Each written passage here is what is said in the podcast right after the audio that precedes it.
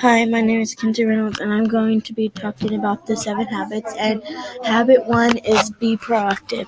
I have a can do attitude. I choose my actions, attitudes, and moods. I don't blame others. I do the right thing without being asked, even when nobody is looking. Habit two begin with the end in mind. I plan ahead and set goals. I do things that have meaning and make a difference. I am an important part of my classroom. I look for ways to be a good citizen. Habit 3 Put first things first. I spend my time on things that are most important.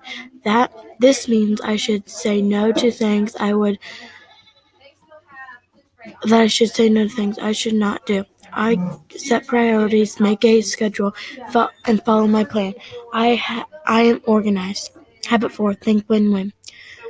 I want everything to be a su- success. I don't have to put others down to get what I want. It makes me happy to see other people happy. I like to do nice things for others.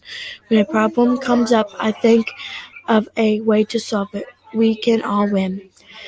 Habit 5 Seek first to understood, then to be understood. I listen to others' ideas and feelings. I try to see things from their viewpoints. I listen to others without interrupting.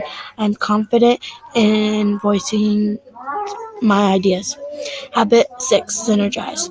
I get along with, well with others, even people who are different from me. I work well in groups. I seek out other ideas to solve problems. I know that two heads are better than one. I am a better person when I get let other people into my life and work. Habit 7 Sharpen the saw. I take care of my body by eating right, exercising, and getting sleep. I spend time with my family and friends. I learn in lots of ways and lots of places. That was me talking about the seven habits. Bye.